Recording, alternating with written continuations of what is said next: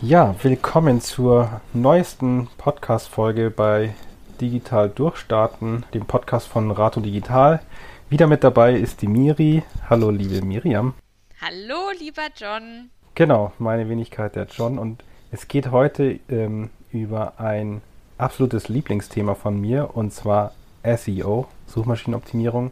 Und wir haben uns gedacht, wir reden einfach mal so über fünf mögliche SEO-Tipps für Anfängerinnen äh, in diesem Thema.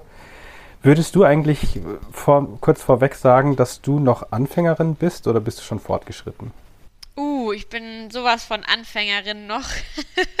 Deswegen bin ich genau der richtige Gast hier äh, auch in diesem Podcast, ähm, weil du mir ganz, ganz viel Input und äh, unseren Zuhörern und Zuhörerinnen äh, mitgeben kannst. Und ähm, ja, ich lerne jeden Tag dazu, aber gut, bei SEO lernt man ja eh nie aus. Und von dem her äh, bin ich gespannt, was du uns heute hier an Tipps und Tricks mitgibst. Ja. Ich würde sagen, wir fangen bei diesen ganz, ganz, ganz einfachen Sachen an. Ähm, was ist denn so, so, so, eine, so eine ganz easy SEO-Maßnahme, die mir einfällt? Mir fällt ein, die Page Speed zu optimieren, indem wir die, auf die Bildgrößen achten. Ja, Thema Bilderoptimierung. Das ist auf jeden Fall schon mal ein toller Tipp, der auch sehr häufig übersehen wird. Vielleicht ähm, haben auch manche einfach keine Lust auf das Thema oder ähm, haben keine Zeit. Aber gerade bei den Bildern kann man eben sehr viel machen. Und zwar ähm, verwendet keine Bilder, die jetzt 10 Megabyte Größe haben. Ja? Sowas ist eigentlich nicht notwendig. Und der erste Tipp ist, äh, es sind eigentlich mehrere Tipps, aber ähm, es sind mehrere Aspekte bei dieser Bilderoptimierung. Einerseits, dass die Bilder eben runterskaliert werden, also sagen wir mal auf 1200 Pixel Breite oder so. In den meisten Fällen reicht sogar was Kleineres, vielleicht so 600 Pixel und 450 Pixel Höhe oder so. Aber indem ich die Bilder schon mal ähm, runterskaliere, habe ich viel, viel kleinere Dateien, die dann auch eben nicht geladen werden müssen, so lang wie jetzt äh, in dem Fall einer 10 Megabyte Datei oder so. Und dann habe ich auch eben das Thema PageSpeed-Optimierung äh, auch gleich mit drin. Aber bei Bildern kann man ja noch viel mehr machen. Die kann man ja dann auch nochmal komprimieren. Manche von euch haben vielleicht schon über äh, oder von dem WebP-Format gehört, was ja Google ähm, ins Leben gerufen hat. Das ist jetzt nochmal was anderes als JPEG oder PNG. Aber um die Websites dann nochmal schneller machen zu können, äh, wäre die Konversion von zum Beispiel JPEG ins WebP-Format auch noch denkbar. Aber genau, also ganz einfach Bilder runterskalieren und dann eventuell noch komprimieren. Und wenn ich es SEO-freundlich machen will, das Ganze, dann kann ich zum Beispiel auch noch einen ähm, Dateinamen vergeben, der optimiert ist. Das heißt, kleine Buchstaben, keine Großbuchstaben, keine äh, Unterstriche, sondern eher Bindestriche und idealerweise keine Zahlen, äh, wenn es geht. Ich empfehle meistens so zwei, drei Wörter zu nehmen und dann äh, das eben Keyword vielleicht Keyword äh, optimiert auch noch zu machen. Es muss nicht immer bei jedem Bild äh, sein, aber wenn ich jetzt zum Beispiel eine Unterseite habe, die optimiert wird auf ein bestimmtes Keyword und ich habe fünf Bilder, dann kann man da schon mal so zwei, drei von optimieren. Also vielleicht noch ganz kurz, äh, um das noch abzuschließen bei den Bildern, da kann man natürlich auch noch Alttext vergeben, Title, Bildunterschrift definieren. Das ist dann schon Advanced Bilder Optimierung und Bilder SEO. Aber das wollte ich einfach auch nochmal sagen. Das kann man schon auch machen, ja, dass man Alttext vergibt und vielleicht eine Bildunterschrift. Dann hat man es wirklich ganz, ganz toll gemacht. Wir wollen ja hier auch wie die Profis arbeiten, ne? ja, das ist jetzt schon fast fortgeschritten äh, slash Profi-SEO. aber das können eben auch ähm, Anfänger in dem Thema ganz leicht machen. Und äh, das ist so ein bisschen Fleißarbeit, ja. was aber dann doch am Ende des Tages für mehr Traffic sorgen kann und äh, vor allem eben auch Bildersuche, ja. Ähm, ist ja auch ein Thema. Bei Google kann man ja auch nach Bildern suchen. Und äh, ich habe aber schon beobachtet, dass wenn man eben Bilder optimiert, dass sich das natürlich auch auf die normale, in Anführungsstrichen, normale äh, Google-Suche positiv auswirkt oder auswirken kann. Ja, was haben wir denn noch? Äh, der zweite Tipp. Der zweite Tipp. Also, was ja bei SEO eigentlich, was man da nie vernachlässigen darf, sind die Keywords, Keywords, Keywords. Und wir haben ja auf unseren Webseiten immer ganz, ganz viel Content und ganz viele Inhalte. Und äh, oftmals ist es ja so, dass wir Inhalte von unseren Kunden auch bekommen und ähm, die schreiben halt einfach drauf los. Mhm. Aber das ist ja eigentlich nicht so gut, weil theoretisch sollte eine Website ja Keyword optimiert sein. Das heißt, dem vorweg geht ja eigentlich immer erstmal eine Keyword-Recherche. Das heißt, ich habe jetzt Thema XY, will über Thema, sagen wir mal, ja, Coaching schreiben, dann sollte ich mir ja eigentlich erstmal Gedanken machen, wie kann ich das Keyword optimieren, oder? Ja, also grundsätzlich ähm, würde ich auch sagen, ist erst einmal die Keyword-Recherche sinnvoll. Überhaupt mal eine Sammlung zu machen an, an Suchwörtern, die potenziell auf mich, auf meine Website oder auf mein Business zutreffen oder über die Suchmaschine dann auf mich führen können. Das ist eigentlich ganz einfach, aber kann auch sehr kompliziert werden. Also einfach in dem Sinne, weil ich ja zum Beispiel bei Google einfach ähm, ein Suchwort eintippen kann und dann werden mir äh, ähnliche Suchbegriffe schon angezeigt oder ich kann mir auch einfach mal die Suchergebnisse anschauen zu einem, zu einem Keyword, zu so einem Suchwort und gucke mir die Websites an, die mir angezeigt werden und schaue mir an, auf welche Keywords die denn so optimieren, also sprich in den Meta-Titles zum Beispiel oder den H1-Überschriften. Ähm, und wie kann ich die jetzt recherchieren? Also einerseits über Google selber, ich kann eben diese Vorschläge, die mir angezeigt werden, im Suchschlitz angucken oder unten die sogenannten verwandten Suchbegriffe oder Related Search Phrases. Dann kriege ich schon mal so eine Idee von, von den Sachen, die tatsächlich gesucht werden. Und ähm, wenn ich es dann fortgeschritten mache und zum Beispiel den sogenannten Google Keyword, äh, sorry, Google Ads Keyword Planner verwende, dann kann ich sogar näherungsweise die Suchvolumen dazu äh, mir anzeigen lassen. Und idealerweise schreibe ich die Inhalte so, dass sie halt auch gefunden werden können von vielen Menschen, die relevant sind. Also ähm, vielleicht erwähnen wir zumindest auch noch das ja. Konzept äh, Keyword Intent oder Search Intent äh, und ähm, fragen halt, was könnte denn der Mensch suchen, wenn er eine, äh, ein Keyword bei Google eingibt? Ja, dass man so ein bisschen versteht oder versucht zu verstehen, was ist denn der, die Suchintention dahinter, was möchte dieser Mensch eigentlich finden und dass man dann daraufhin die Inhalte erstellt.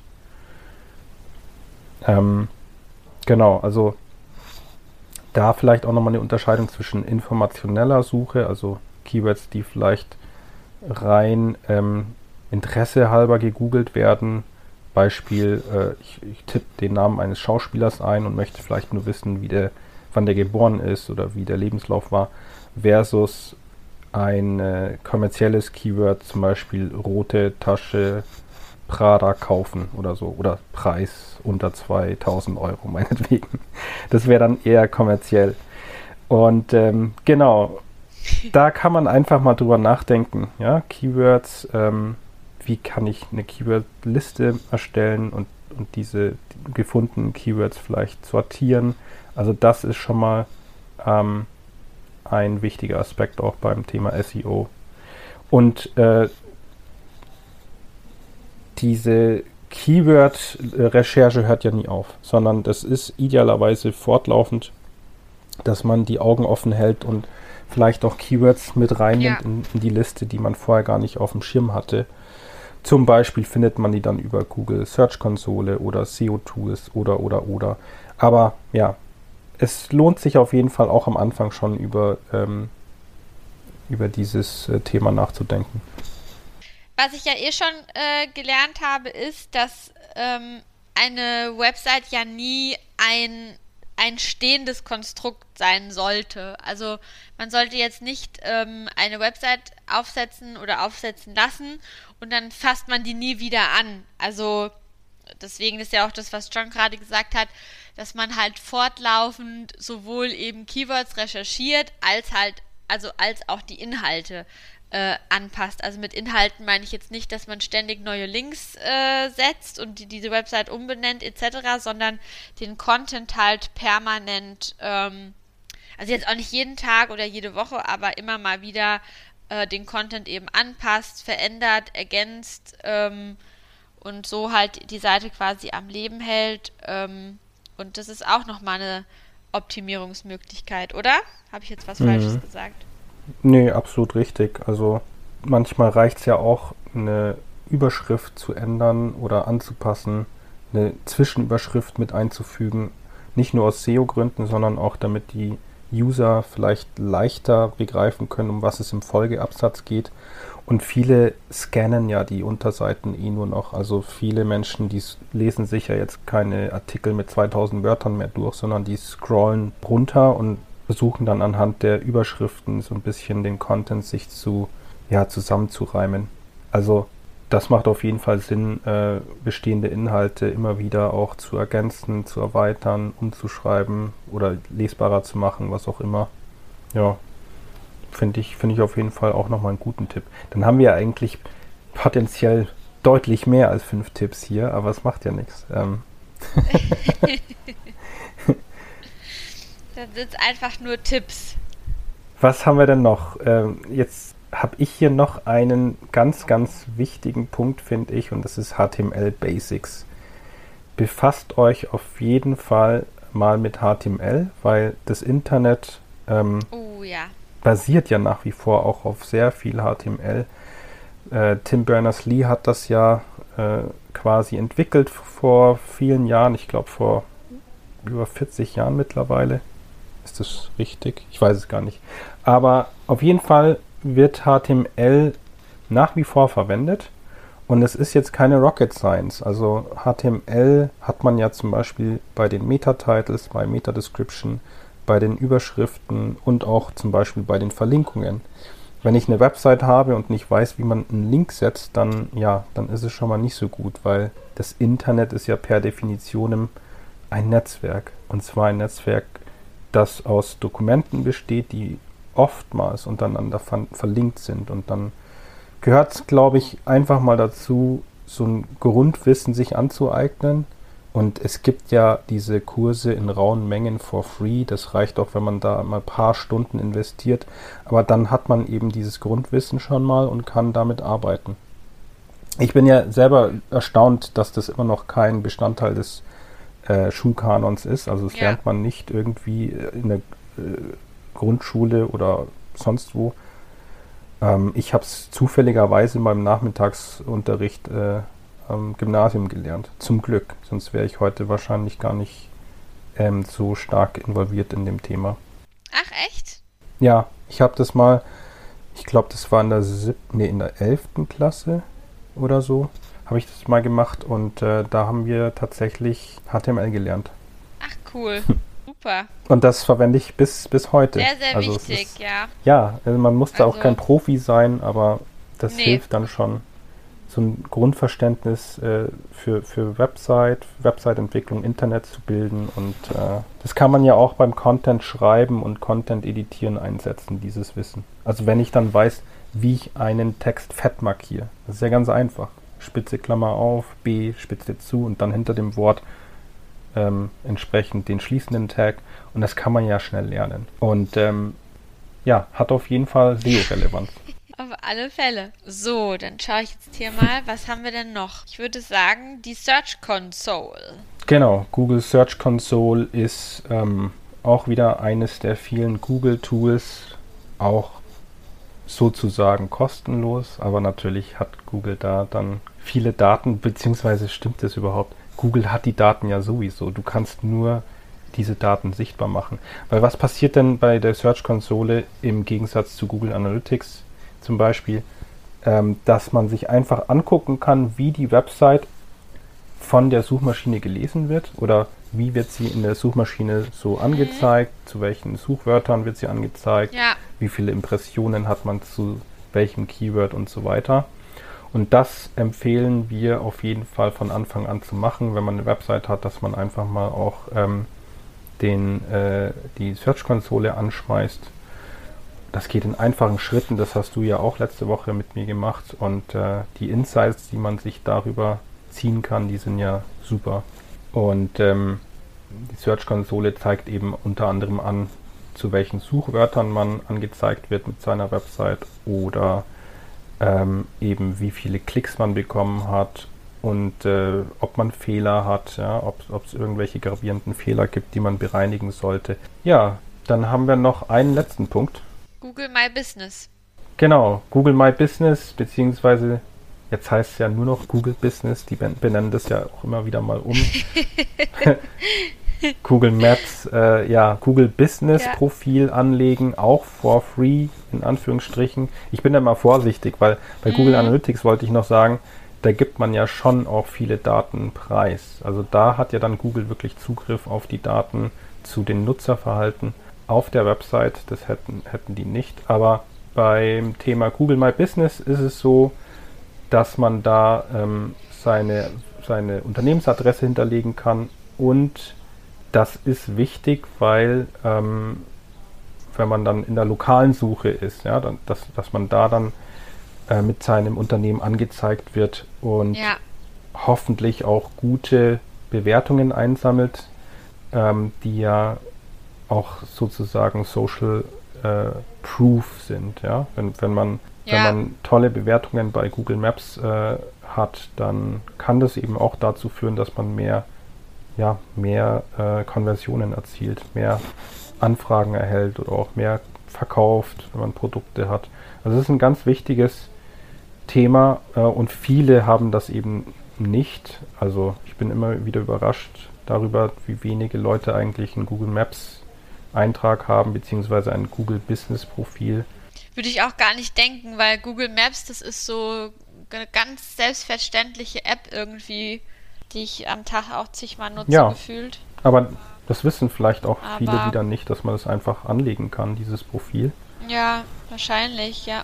Und dann, äh, wenn man das, wenn man sein Business angemeldet hat, kriegt man eben eine Postkarte und kann, kann das verifizieren, das Konto. Manchmal kommt die Postkarte auch nicht an, ne? da muss man es vielleicht nochmal beantragen. Ähm, aber genau, das ist auf jeden Fall auch für Anfängerinnen ganz leicht machbar. Geht auf Google Business. Ich glaube, die, Do die Domain ist äh, business.google.com oder so.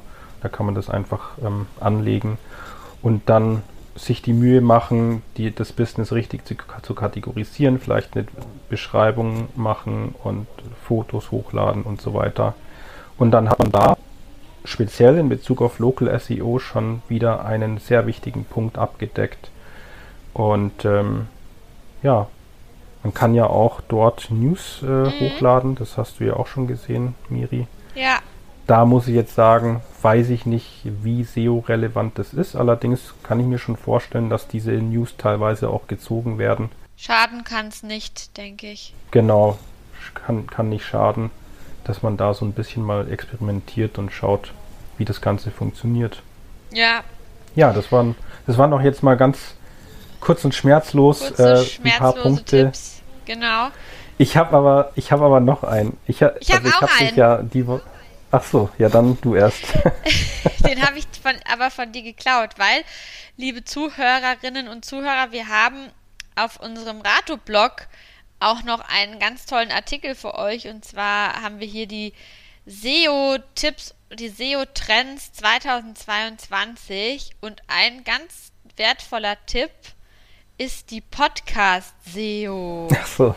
das ist ja eigentlich das auch, was wir ja. hier machen, genau. lieber John. Weil wir veröffentlichen ja hier auch einen Nischen-Podcast und in der Hoffnung, dass wir uns zusätzliche Besucherströme auf unsere Website ähm, ja, einfangen, äh, zulotsen quasi. Und ähm, ja, vielleicht sagst du dazu noch mal zwei, drei Sätzchen das ist ja schon sehr, sehr advanced SEO. Aber klar, solltet ihr mit dem Gedanken spielen, Podcast zu machen, das ist ja, das ist ja eigentlich ein ganz holistischer SEO-Ansatz auch. Ne? Man, man kann da Content erstellen, nicht nur Text-Content, sondern eben auch audiovisuell. Sollte man das äh, auch per Video aufnehmen und bei YouTube meine Bilder hochladen. Aber selbst wenn ich nur die, Anf äh, in Anführungsstrichen, nur die Audio-Version habe und die hochlade bei, ich sage jetzt mal, ähm, iTunes, äh, Google Podcast und Spotify, dann habe ich da nochmal mehr Content, der auch gefunden werden kann auch von Suchmaschinen übrigens, weil das wird ja transkribiert. Das äh, habe ich ja, glaube ich, schon mal erwähnt. Und äh, man kann, das ist aber jetzt wirklich ein Insight, ne? Den wollte ich, wollte ich gar nicht so schnell preisgeben. Aber nein, wir, ähm, wir können es sagen, man kriegt ja unheimlich viele Links auch. Also das ist ja der Hammer, wie viele Backlinks man mit Hilfe eines Podcasts auch einsammeln kann. Und wenn, ähm, wenn man mal guckt, in, auch wieder in die Search-Konsole bei Links, ja, mit der Zeit häuft sich das, dann kriegt man von den ähm, größeren Podcast-Portalen vielleicht einen Blog oder von irgendwelchen Syndikatoren oder wird mal sonst wie verlinkt. Ist auf jeden Fall ein ganz tolles Thema in Sachen SEO.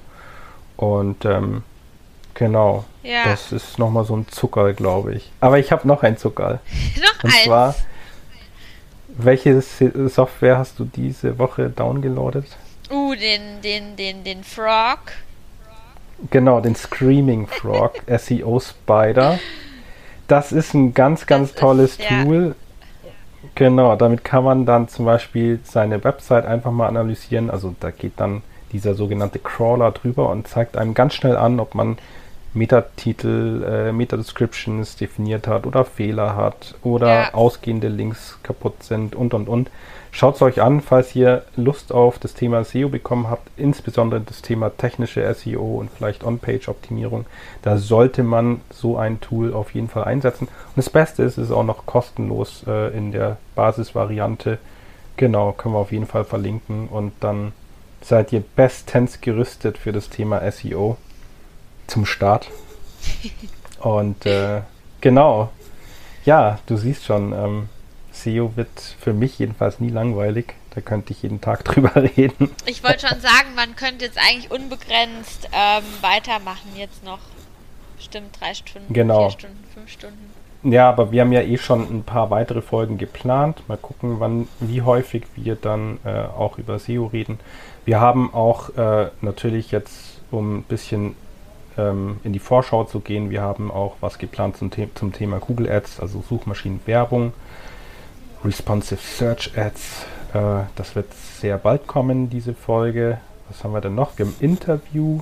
Und ja, dann äh, würde ich sagen, erst einmal vielen lieben Dank wieder, Miriam, für diese Folge und auch euch da draußen vielen lieben Dank fürs Zuhören. Es macht uns immer viel Spaß hier und wir hoffen natürlich euch auch. Natürlich, das hoffen wir. Und genau, wir sind immer offen für Anregungen, Kommentare, Kritiken. Ähm, genau, hinterlasst uns dazu einfach Kommentare in der Kommentarfunktion oder schreibt uns eine Mail an durchstarten.rato-digital.de. Wir wünschen euch viel Spaß beim Optimieren und äh, bis bald.